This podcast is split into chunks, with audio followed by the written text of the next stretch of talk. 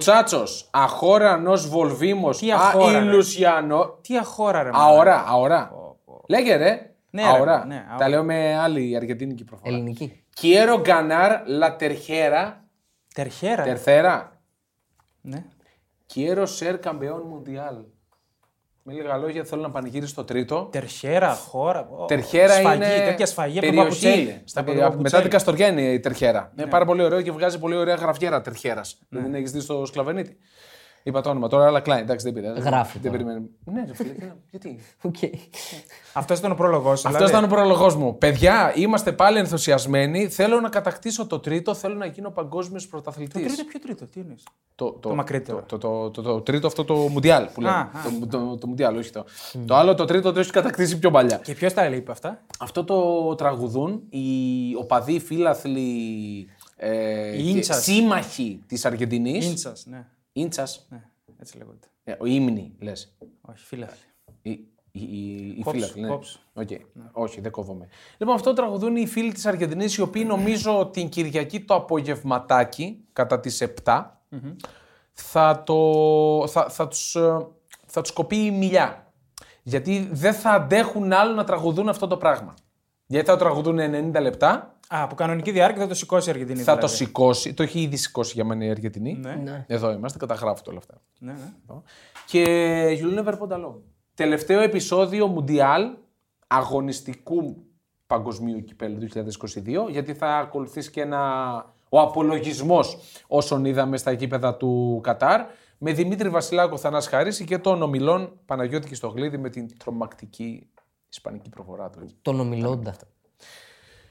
Ομιλόντα. Ναι, έχουμε και τον φιλόλογο εδώ της. Θέλατε, σας άρεσαν τα ημιτελικά εσάς. Σας άρεσε που πέρασε η Κροατία και το Μαρόκο. Πάλι. Λέγατε μπράβο. Δεν έχω γνωρίσει πιο γκρινιάρη άνθρωπο από εσένα. Και έλεγα εγώ, δεν μ' αρέσουν τα ημιτελικά και είδαμε δύο σούπες. Σούπες. Δύο σούπες. Μένα με πήρε και ύπνος λίγο στο Αργεντινή Κροατία. Καλά, τα λίγο κοιμήθηκα. Και την Κροατία την πήρε. Την Κροατία.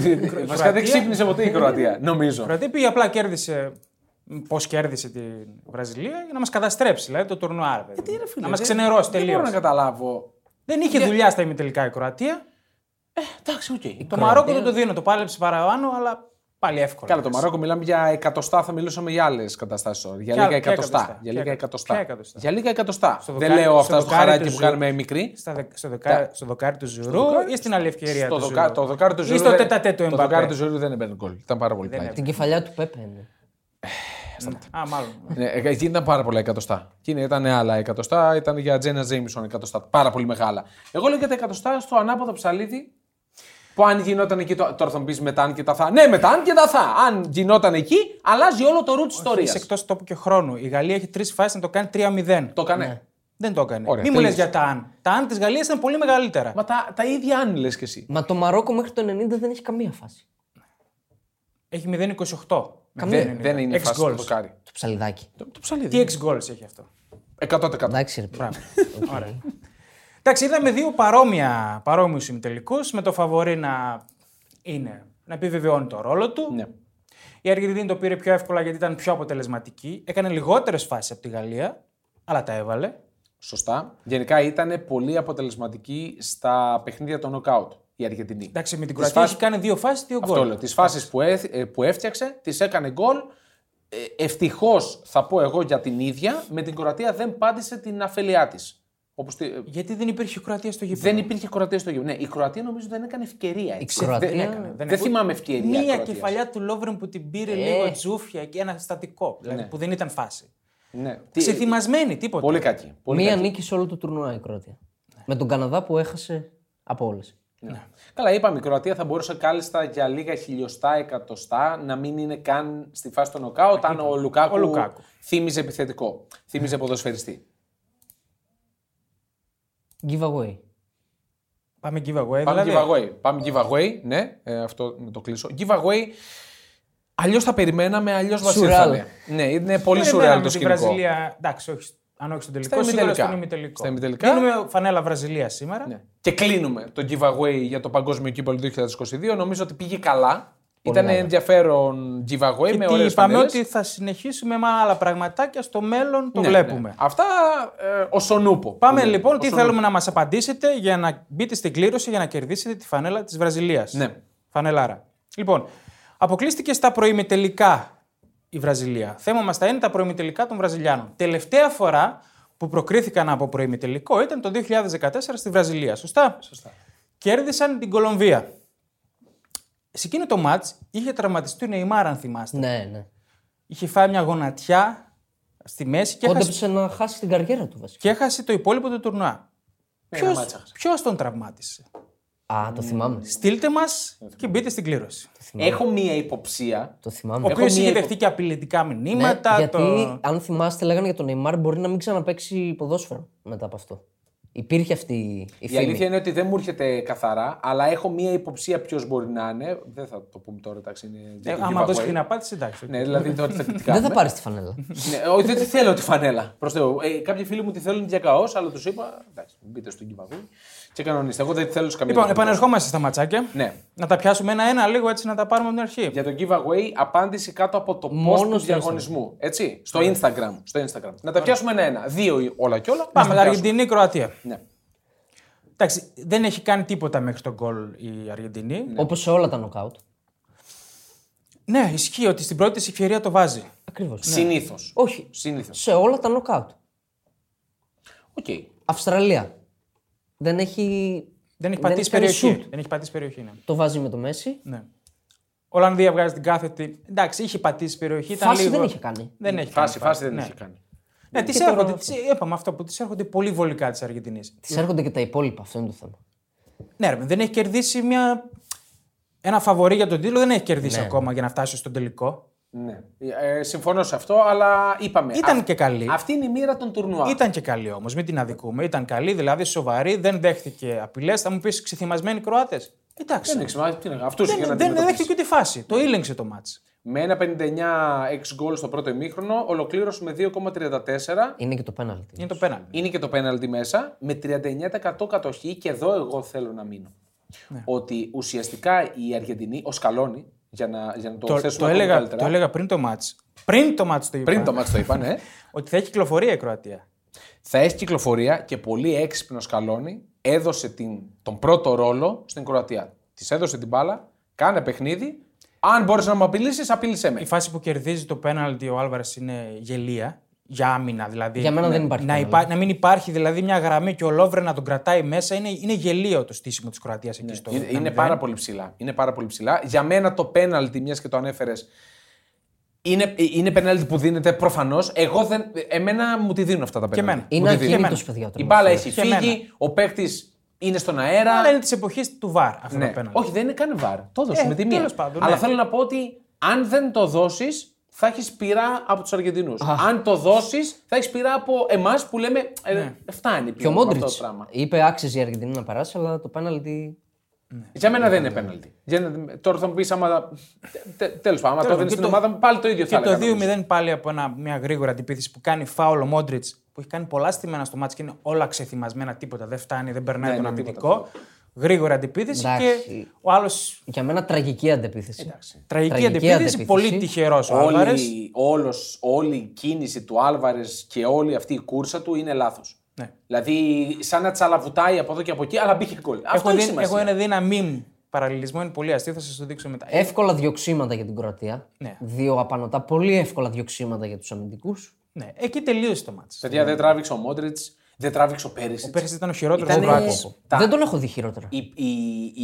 Οι όλες μεταβιβάσεις του και με τα δύο πόδια ήταν λάθος. Δεν ξέρω αν τον γκρινιάσαμε. Δεν υπήρχαν. Είναι τρομερό. Οι σέντρες βγαίνουν out με τη μία. Θα έπρεπε να τον βγάλει πιο νωρίς. Να βάλει πιο φρέσκους παίκτες. Εντάξει. Δεν έχει πάρα πολύ κουβεντολόι το παιχνίδι. Όχι, δεν έχει πολύ. Αφού η σούπα ήταν. Το δεύτερο μήχρονο ήταν. Εντάξει, οκ. Αποθέως για το Μέση του 3-0. Ναι, εντάξει, δεν το συζητώ. Και κόντρα σε έναν αμυντικό, ο οποίος είναι για μένα από τις ξεχωριστές φιγούρες. Ο καλύτερος στόπερ του τουρνουά πες να είναι. Δεν θα το θέσω τόσο πλατιά, αλλά θα πω ότι σίγουρα είναι μέσα στο top 5 παικτών που θα ακολουθούμε. Θα τους βλέπουμε. Καταπληκτικός στόπερ. Και φάνηκε η απειρία του όμως. Είναι εκεί του τραβάς τη φανέλα. Δεν έχεις να χάσεις τίποτα. Ναι, δεν έχεις να χάσεις τίποτα, αλλά μετά παίζει ρόλο και το ποιος είναι απέναντί σου. Έχεις και ένα σεβασμό. Υπάρχει ένας σεβασμός στον αμυντικό. Δεν υπάρχει. Άμα παίζει με σεβασμό εκεί. Ρε παιδιά, υπάρχει. Είναι ο Μέση. Δηλαδή, δηλαδή μπορεί να γίνει κάτι, να τον τραυματίσει πολύ σοβαρά και να σε σκίσουν. Καλή ώρα προς το giveaway. Δεν μπορείς να παίζεις έτσι όμως. Δεν μπορείς να παίζεις έτσι. Οι άλλες ομάδες δεν βλέπουν να παίζουν έτσι. Τέλος πάντων, εγώ τον Γκβάρντιολ τον συγχωρώ για το συγκεκριμένο γιατί τα έβαλε με έναν ποδοσφαιρικό θεό. Προφανώς. Τα έβαλε με έναν ποδοσφαιρικό θεό. Δίνουμε μεγαλύτερη αξία σε αυτό που έκανε ο Μέση. Είναι πιο λεπτό. Ναι, στο τρομερό. Πάμε στο άλλο. Να πούμε ότι το μάτς ήταν καρμπών, νομίζω, αυτό που είπαμε. Ότι αν πέσει στην παγίδα η Κροατία και πάρει την μπάλα θα την πατήσει. Έπεσε πανηγυρικά. Και η κίνηση Ματ που έβαλε και τον Παρέδες. Ναι. Δηλαδή τους χτύπησε εκεί που ήταν δυνατοί, τους κατάπιε. Εντάξει, στην κόντρα έγιναν οι δύο φάσεις. Okay. Τους κατάπιε όμως. Απλά ο Παρέδες είναι ένας πολύ δυναμικός μέσος. Που του χαρίζονται πολλά. Του χαρίζονται πολλά. Δεν λέει τίποτα Παρέδες. Όχι. Συγγνώμη κιόλας. Δεν το πάω ποιοτικά. Θέλω να πω ότι για το παιχνίδι αυτό που θα είχε την κατοχή η Κροατία ήταν κατάλληλος παίκτης για να κλωτσίσει. Η Κροατία το είχε το κέντρο. Το πήρε και πριν το γκολ. Δηλαδή την είχε την κυκλοφορία. Απλά μπροστά στην περιοχή δεν έχει τίποτα. Δεν έχει. Και ο Παρέδες ειδικά πέρα από εκείνο το παιχνίδι με τα δύο γκολ που λέγαμε που πέσαμε έξω. Μιλάμε για τώρα για ένα τίποτα. Ένα μάτς ήταν. Ένα ημίχρονο ήταν ο Κραμάτης. Ούτε καν μάτς. Και ο Παρέδες έχει κάνει ένα φάουλ τρελό με τα δύο πόδια που δεν παίρνει κίτρινη. Να μιλήσουμε για κάρτες και φάουλ, δηλαδή να πάμε στο επόμενο παιχνίδι. Γιατί έγινε. Εντάξει. Δηλαδή, εγώ σκεφτόμουν ότι όποιος έχει παίξει κάρτες στο Γαλλία-Μαρόκο, γενικά κάρτες ή κάρτες στους παίκτες του Μαρόκο, να μαζευτούν να κάνουν μια μήνυση του διαιτητή. Ναι. Δεν γίνεται δηλαδή να. Είναι τόσα πολλά τα μαρκαρίσματα για κάρτες και δεν τα βγάζει επιδεικτικά. Έκλεισε το μάτς. Ο διαιτητής με Μεξικανός. Ναι. Με μία κάρτα στον Μπουφάλ. Και διαμαρτυρία. Που δεν είναι καν φάουλ του Μπουφάλ. Για διαμαρτυρία. Ναι, είναι τρομερό. Πραγματικά. Ο Νταρίο Στόπερ, το Μαρόκο, έχει κάνει 3 μαργαρίσματα για κίτρινη. Ο Νταρίο πρέπει να πάρει 2 κίτρινες κάρτες minimum. Ο Άμραμπατ άλλες 2. Ένα στο μαρκάρισμα του Εμπαπέ. Βρίσκεις μπάλα, αλλά του τρώσκε τον αστράγαλο. Θέρισμα ήταν αυτό. Και στο τέλος, κρόβει ανεπιθύσει, έχει ξαπλώσει κάτω και την βγάζει με τα χέρια την μπάλα. Λέει εντάξει, όχι τίποτα, πάμε. Δεν ξέρω, γενικά. Αλλάζουν τους κανονισμούς, δηλαδή. Εγώ δεν θα το θέσω σε ένα παιχνίδι, θα το θέσω γενικά στον τουρνουά. Η διαιτησία συνολικά ήταν πολύ κακή. Από διαιτές ευγνωσμένης αξίας. Σαν να παίζαμε με άλλους κανονισμούς ήταν. Ναι. Απίθανο. Κουφά πράγματα. Ναι. Δηλαδή γίνονται κουφά πράγματα. Εμένα με απογοήτευσε γιατί ειδικά στην εποχή του VAR. Τώρα θα μου πεις για κίτρινες κάρτες δεν λαμβάνει υπόψη του το VAR. Αλλά όταν ξέρεις ότι έχει τόσες κάμερες, δεν μπορείς να κάνεις τόσο τραγικά λάθη. Αυτό είναι εντολή. Είναι εντολή, μη δίνετε πολλές κίτρινες. Αλλά αυτό το πράγμα το χθεσινό δεν γίνεται τυχαία. Ήταν τραγικό. Βέβαια υπήρχαν και πολλοί διαιτητές που ήταν περίεργοι.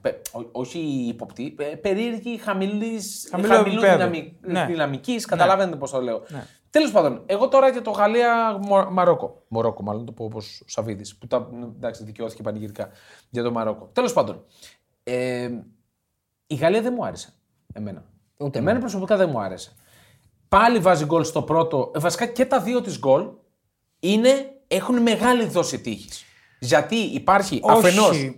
Μισό δευτερόλεπτο. Ναι. Αφενός η αφέλεια των Μαροκινών, οι οποίοι πέφτουν πάνω σε ένα παίκτη 4 και 5 άτομα, μένει μόνο στο Τέο Ερνάντες στην πρώτη περίπτωση, μένει μόνο στο Κολομουανί στη δεύτερη, βάζουν τον γκολ. Δεν μένουν μόνοι τους, έρχονται στο δεύτερο δοκάρι. Δηλαδή, ναι, όμως άμα δεις τις φάσεις, είναι περικυκλωμένος ένας παίκτης της Γαλλία πάντα που έχει σωστά πάνε πάνω στη φάση, την κόβουν τη φάση.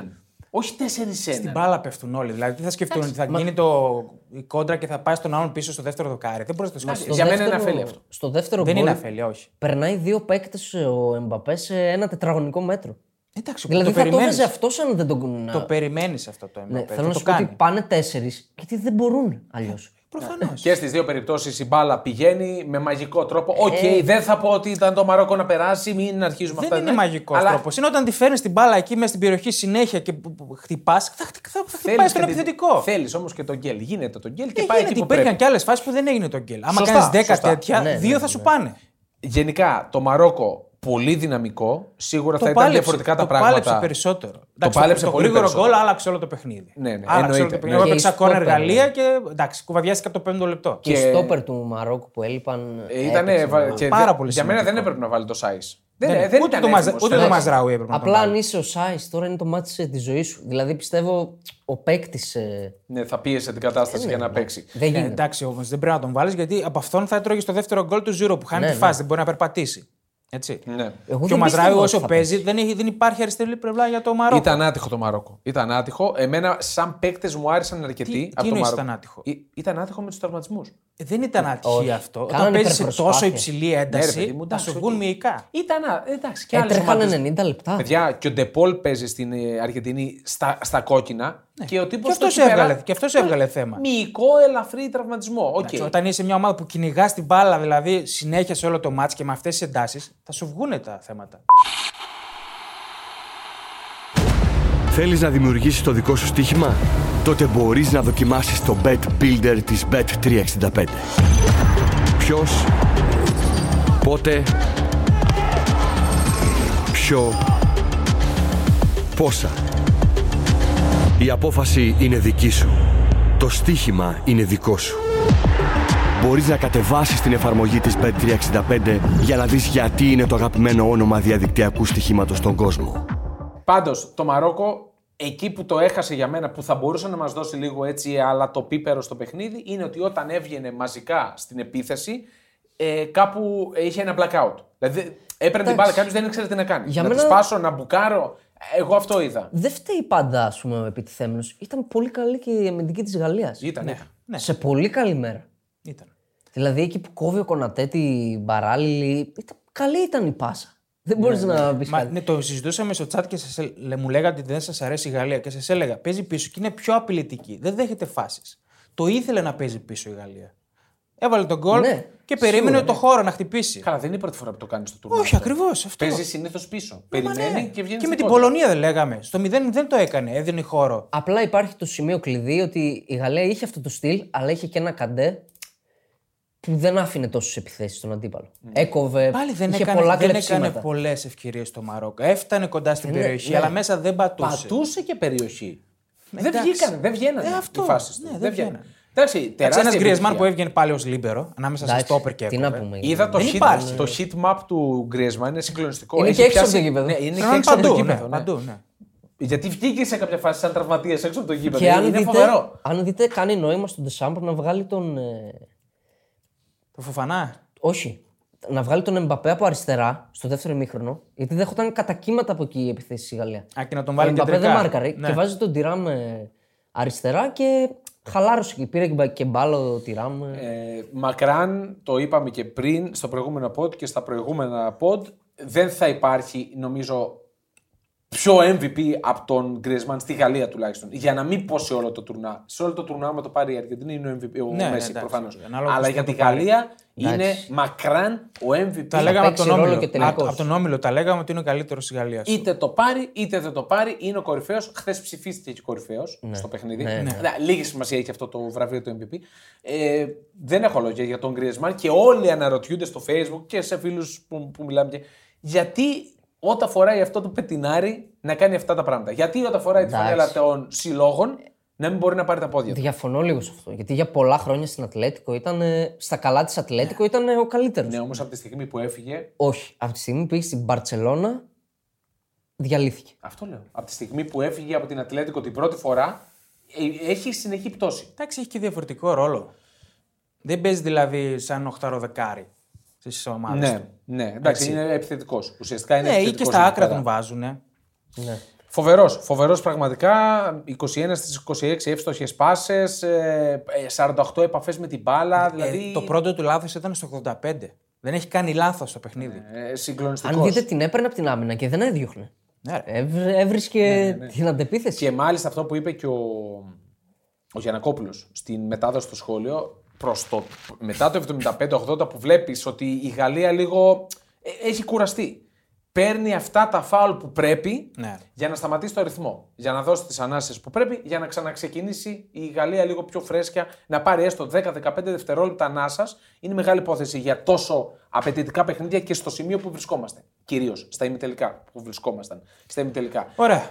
Και για τη Γαλλία κάτι τελευταίο. Για μένα είναι κρίμα να το πω, αλλά ο Λούκας Ερναντές που τραυματίστηκε ήταν από τα καλύτερα πράγματα που έγιναν για τη Γαλλία. Το είχαμε πει νωρίς. Ναι. Για μένα ο Τέο Ερναντές είναι από τα καλύτερα, δεν θα πω το καλύτερο αριστερό μπακ, fullback μάλλον, από τα καλύτερα αριστερά back που υπάρχουν στον πλανήτη. Και οι δύο προπονητές πάντως του τελικού τις έχουν δουλέψει στις ομάδες τους μες στο τουρνουά, έχουν κάνει αλλαγές. Ναι. Η μεγάλη δουλειά είναι και η αλλαγή του δεξιού back στη Γαλλία που βάζει τον Κουντέ και όχι τον Παβάρ. Ναι. Και χθες ήταν τρομερός ο Κουντέ. Η απομάκρυνση που έχει κάνει στην γραμμή στο 90 το θυμάστε. Τρομερός. Είναι εκεί που πρέπει. Με το καλάμι πώς σταματάει και την καπακώνει είναι. Και έχει δύο κόντρες η μπάλα για να φτάσει εκεί. Αλλά πάλι είναι στο σημείο που δηλαδή αντιλαμβάνεται τι πρόκειται να γίνει και είναι εκεί πέρα. Ναι, μου αρέσει που είναι πρωταγωνιστές και προπονητές. Και δεν κάθονται απλά στο πάγκο και να γραντεύουν. Ναι. Είναι πρωταγωνιστές. Πάμε στον τελικό λοιπόν. Να κάνουμε έτσι μια προαναγγελία. Ναι. Αργεντινή-Γαλλία, αποδόσεις. Βέβαια, ναι. Από τη φίλη μας. Την 365. Ναι, 2,80 η Αργεντινή. 3 το Χ, 2,75 το διπλό. Σχεδόν. Ισορροπημένο. Απόλυτα ισορροπημένο. Όχι σχεδόν, ισορροπημένο. Τώρα για το 0,10, οκ. Okay. Κατάκτηση 1,90. Στη μέση ακριβώς. Ναι. Δεν ξέρουν και οι Μπόκ τι να δώσουν. Τι να δώσω. Δεν μπορείς να κάνεις κάτι τώρα. Ναι. Αφενός έχεις μια Αργεντινή που ζει και αναπνέει. Για το τρίτο. Έχει έναν Μέση, κουβαλάει, μιλάμε μια ολόκληρη χώρα στις πλάτες. Για μένα κάνει το καλύτερο του τουρνουά σε Μουντιάλ. Ναι. Δεν νομίζω ότι έχει. Το 2014 δεν ήταν τόσο καλό. Όχι. Δεν ήταν. Φέτος κουβαλάει, πραγματικά κουβαλάει. Κουβαλάει όλη τη χώρα στις πλάτες του. Και είχε και ένα, δεν ξέρω αν το είδατε, ένα στιγμιότυπο με μια δημοσιογράφο που του παίρνει συνέντευξη και του λέει: δεν ξέρουμε τι θα γίνει, ναι. Είτε το πάρεις είτε όχι, είσαι ίνδαλμα, είσαι το υπόδειγμα όλων. Ήταν έτοιμος να βουρκώσει. Ναι. Μεγάλη στιγμή. Εντάξει, μιλάμε για έναν. Το έχουμε ξαναπεί. Είναι τρομερό ότι ζούμε την εποχή του Μέση και του Κριστιάνου Ρονάλντο. Σε ταλέντο με την μπάλα στα πόδια. Εντάξει, δεν είναι αμφισβητητή ότι είναι ο καλύτερος όλων των εποχών. Ναι. Σε ποιότητα, ναι. Ρε παιδί μου. Δεν υπάρχει άλλος. Εντάξει, δεν είχε τα σωματικά προσόντα, δεν είχε ταχύτητα μετά από κάποιο καιρό. Okay, ναι. Αλλά εντάξει, okay, κάποιοι τον θεωρούν κορυφό όλων των εποχών. Δεν θα την κάνουμε τώρα τη συζήτηση αυτή, αλλά σε ποιότητα δεν αμφισβητείται αυτό. Και δεν είναι και συζήτηση για να γίνει, γιατί τα έχουμε πει. Άλλες εποχές των 70s, 80s, ναι, 90s, ναι. Των 60s, 50s, για να μην πάμε πιο πίσω. Άλλη εποχή τώρα. Άλλο ξύλο έτρωγε ο Μαραντόνα τότε, άλλο. Τώρα, δηλαδή, όποιος δει το παιχνίδι Αργεντινή-Ιταλία με τον Τζεντίλε, με τον Μαραντόνα, δηλαδή το ξύλο που έχει φάει ήταν ασύστολο. Τέλος πάντων, πρώτη φορά σε τελικό, ναι, τέταρτη φορά σε παγκόσμιο κύπελο που συναντώνται οι δύο αυτές ομάδες. Νομίζω ότι δεν θα μπορούσαμε να δούμε καλύτερο τελικό από κάθε άποψη. Έχω αυτή την εντύπωση. Εντάξει, όπως ήταν τα ημιτελικά ή γενικά. Από τη στιγμή που μπήκαμε στα knockout, ναι, και βλέποντας τις δύο αυτές ομάδες να οδηγούνται προς τον τελικό, με τον τρόπο που οδηγήθηκαν, νομίζω ότι είναι το καλύτερο δυνατό που μπορούσαμε να δούμε. Εντάξει, εγώ επιμένω, θα ήθελα να δω την καλύτερη ομάδα που συνεχίζω να λέω ότι ήταν η Βραζιλία, παρότι αποκλείστηκε.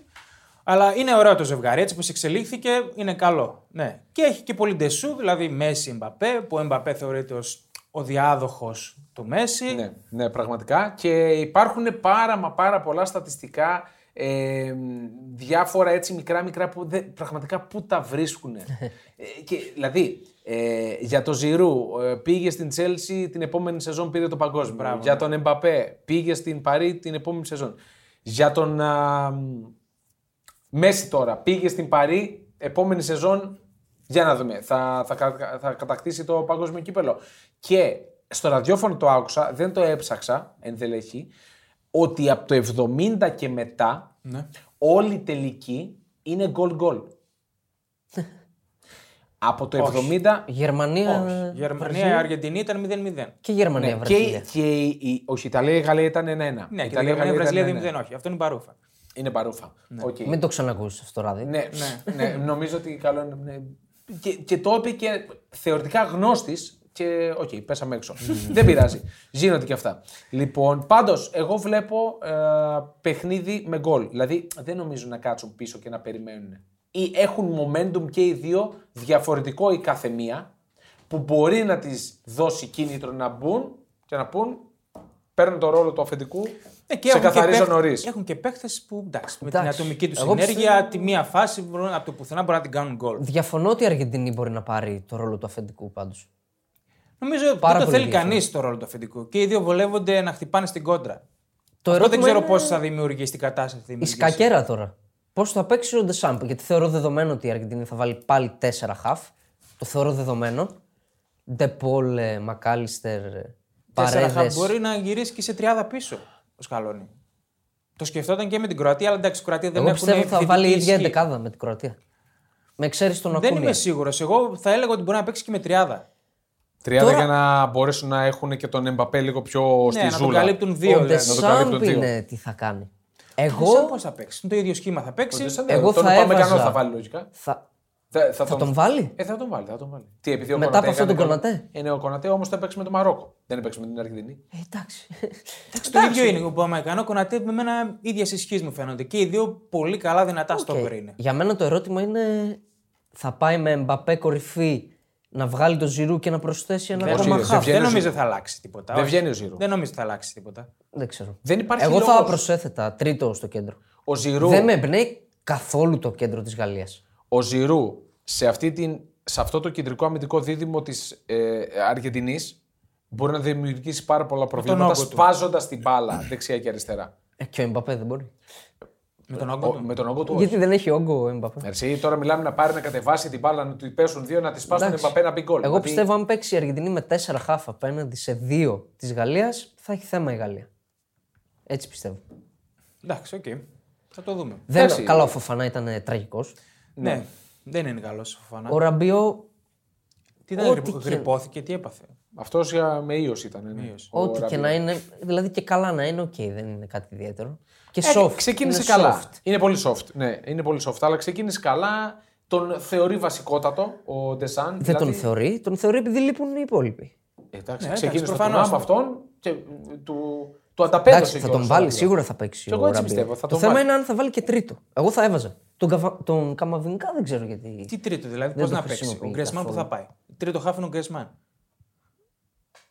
Δεν χωράει άλλος χάφ. Δεν ξέρω. Να παίξει 4-3-3 δηλαδή. Είναι κι άλλο μάτς εντελώς. Είναι τελείως. Εντάξει, παιδιά, μιλάμε για τελικό εδώ. Εγώ θα πήγαινα με τη συνταγή που είχα ήδη σε όλο το τουρνουά. Αν ήμουν ένας εκ των δύο. Ναι. Θα πήγαινα με αυτή τη συνταγή. Και από εκεί και πέρα θα έκανε τις. Καλά, ρε παιδιά. Και δεν ξέρω σε τι κατάσταση θα είναι οι παίκτες τώρα. Μπορεί λέμε για το Ραμπιό και τον Οπαμεκανό μπορεί να μην έχουν αναρρώσει από την γρίπα. Ακόμα να μην έχουν. Εγώ πιστεύω τον Οπαμεκανό δεν θα τον βάλει. Ο Ντι Μαρία, ας πούμε, λεγόταν ότι θα παίξει με την Κροατία. Μπορεί και βασικός κάποιοι λέγανε ότι θα παίξει. Και δεν έπαιξε καθόλου, ούτε λεπτό. Καθόλου, δευτερόλεπτο. Εγώ πιστεύω ότι. Εντάξει, βέβαια του βγήκε και το μάτσα. Αν ήταν κανένα 0-0 στο 60, θα τον πετούσε μέσα. Το είχε κάνει στο προηγούμενο παιχνίδι. Τον έβαλε στα τελευταία λεπτά. Τέλος πάντων, ένας πολύ ενδιαφέρον τελικός στις 5 η ώρα την Κυριακή. Θα το ξαναπούμε γιατί μπορεί να μπερδευτούν πάρα πολύ. Και δεν είναι τρόλ. Ναι, δεν είναι τρόλ. Στις 5 η ώρα. Και ο προηγούμενος νωρίς είχε γίνει στη Ρωσία. Πάλι νωρίς ήταν. Ναι. 5 ή 6 ήταν. Να βόλεψει το μεγαλύτερο μέρος του πλανήτη. Οπότε, εμείς ολοκληρώνουμε. Κάτσε, ρε, προβλέψει δεν θα δώσουμε. Τι να δώσω, εγώ τα έδωσα. Το έχω πει. Εγώ δεν έχω να σα πω. Ξαναφίξαρα το. Αργεντινή. Δώσε και ένα σκορ, τι έτσι. Αργεντινή 2-1. Ο Μέση θα σκοράρει. Θα σκοράρει, ναι. Αυτό είναι δεδομένο. Θα βγει πρώτο σκορ. Μπορεί να είναι ένα 50. Πέντε σε κάθε μάτς. 5 και 5 έχουν. 5 Εμπαπέ, 5 Μέση. Να πούμε ότι αυτό είναι πολύ ωραίο. Η Γαλλία είναι η ομάδα που έχει δεχτεί τα περισσότερα πέναλτι. 3. Και η Αργεντινή που έχει πάρει τα περισσότερα. 4. Βρωμοκοπάει πέναλτι δηλαδή. Ο Εμπαπέ έχει 5 γκολ χωρίς πέναλτι. Κανένα με πέναλτι. Ο Μέση έχει 5 με 3 πέναλτι. Και έχει χάσει και ένα. 3 πέναλτι. Και έχει χάσει και ένα. 3 έβαλε. Ναι, 3 έβαλε και έχει χάσει 2 έβαλε και έχασε ένα. Έχει πιο πολλά γκολ με πέναλτι από ό,τι κανονικά. Καλά, εντάξει. Δεν πειράζει. Τώρα εσύ με τη μία να πετάξει. Εγώ ήθελα να το πω. Σταμάτα, αντιμεσικές. Για πες μας την πρόβλεψή σου, τι είναι. Γαλλία 1-0. 1-0. Ναι. Ο σκόρερ ποιος θα είναι. Πιστεύω Εμπαπέ. Εγώ Γκρισμάν θα λέγα. Γκρισμάν τον έχω κυνηγήσει 3 μάτς να βάλει γκολ. Και κάνει όλα τα άλλα. Και το δικαιούται. Ναι, κάνει όλα τα άλλα, κυριολεκτικά. Ναι, και εγώ προς Γαλλία κλείνω. Αλλά μπορεί και με παράταση. 0-0, 1-1. Όχι, βλέπω γκολ. Χ2 και Βερνάμις, ας πούμε, θα το παίξω εγώ. Εμένα με κρατάει μόνο αυτή η μάχη στο κέντρο. Που την παραδέχομαι την Αργεντινή σε αυτό. Είναι πολύ σφιχτή εκεί πέρα. Είναι πολύ παθιάρηδες. Είναι τρομερό το πάθος που βγάζει. Αυτό που λέτε για τον Ζιρού ότι όταν, ας πούμε, μπήκε ο Ολλανδός ο Πύργος, είχαν πρόβλημα. Ναι. Και ο Ζιρού είναι ακόμα καλύτερος. Ναι. Εντάξει, τότε φορτώναν και πολύ την περιοχή, δεν ήταν ειδικές συνθήκες. Και ήταν φουλ το άγχος στην Αργεντινή στα τελευταία. Το άγχος το οποίο το έχουν οι Αργεντίνοι. Ναι, συμφωνώ. Στο τελικό. Συμφωνώ. 100%. Ναι. Δεν του συζητώ αυτό το πράγμα. Στη Γαλλία ποιος να την πει, τι ρε παιδιά. Είναι και η παγκόσμια πρωταθλήτρια. Χωρίς 5 βασικούς. Εν ενεργεία. Και πήγε σε δεύτερο σερί τελικό. Και τρομερά, ασύλληπτα κούντος στον Ντεσάν. Είναι από τους κορυφαίους τεχνικούς εθνικών ομάδων. Ever. Το ξαναλέω. Και για το Βαράν το είδα κάπου.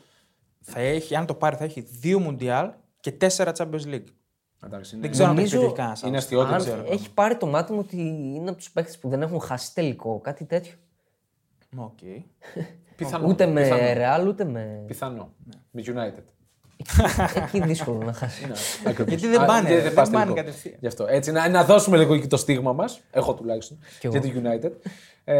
Και να ολοκληρώσουμε με το pre-game You'll Never Pod Alone του Παγκοσμίου Κυπέλλου του 2022. Τη Δευτέρα ερχόμαστε να δώσουμε και τα βραβεία μας. Σωστά. Να κάνουμε έναν απολογισμό γενικό και αόριστο της διοργάνωσης που είδαμε στο Κατάρ. Νομίζω ότι δικαιώνεται το TNS όσον αφορά ότι θα είναι μάλλον με το που ολοκληρωθεί μία από τις πιο επιτυχημένες διοργανώσεις. Εμπορικά. Σίγουρα. Εμπορικά μιλάμε. Στοιχηματικά. Και βγάζοντας έξω όλα όσα έγιναν, έτσι. Τα βγάζουμε έξω αυτά. Τώρα μιλάμε για νούμερα καθαρά. Ναι. Κοίτα, είδα κάπου έτσι πολλά ποσταρίσματα ότι είναι το καλύτερο Μουντιάλ ever. Δεν θα μπορούσα να διαφωνήσω περισσότερο. Από θέαμα. Όχι, δεν λέμε αυτό. Το Μουντιάλ νούμερο 1 είναι η ατμόσφαιρα, παιδιά. Ναι, η ατμόσφαιρα στο Κατάρ δεν υπάρχει. Μόνο η Αργεντίνη. Εντάξει, οκ. Δεν σου βγάζει ποδοσφαιρική μια ατμόσφαιρα. Για τον τελικό. Ναι. Όπου οι Γάλλοι δεν ξέρω έχουν παρουσία στο Κατάρ. Οι Γάλλοι έχουν. Στο παιχνίδι του Μαρόκο. Και στο τελικό θα πάνε πολύ περισσότερο. Στο παιχνίδι του Μαρόκο ήταν 1.000 άτομα. Έτσι λέγανε. 1.000 άτομα. Και ο σκηνοθέτης όντως έψαχνε κάποιον. Μα η Μαροκινία μπορεί να τα χτίσει. Μπορεί να τα πήραν όλα το Μαρόκο. 45.000 κόσμος. Α, και θλιβερά επεισόδια. Στη Γαλλία. Είχαμε και νεκρό στο Μονπελιέ. Και νεκρό 14χρονο. Ναι, μην το βαρύνουμε. Ας μείνουμε στο αγωνιστικό. Νομίζω ότι όλα αυτά τα βλέπουν. Πάμε. 2 Γάλλοι και ένας Αργεντίνος δηλαδή είμαστε. Ναι, έτσι πάμε. Μια ζωή στην κόντρα. Εγώ Ιταλός είμαι. Δεν αλλάζω. Σαν κάποιους άλλους. Άσου Ιταλούς, ρε. Όχι, Ιταλός. Δεν υποστηρίζω. Δεν υπάρχουν Ιταλοί. Δεν υπάρχουν στα νοκάουτ από το 2000. Πότε ήταν. Κάνουμε άλλο επεισόδιο γι' αυτό. Όχι, από το 2006. Φαντάζομαι πόσα τον πονάει. Από το 2006 έχει να πάει σε νοκάουτ. Πόσα τον πονάει. Και πάλι έχει τα πιο πολλά Μουντιάλ. Πόσα τον πονάει. Από ευρωπαϊκές. Άντε, γεια σας. Λοιπόν, πού να υπήρχε Ανατολική Ιταλία, Δυτική Ιταλία. Σας θα πω, έπρεπε να χωρίσουμε τη χώρα στα 4. Τα λέμε Δευτέρα, πάγκες.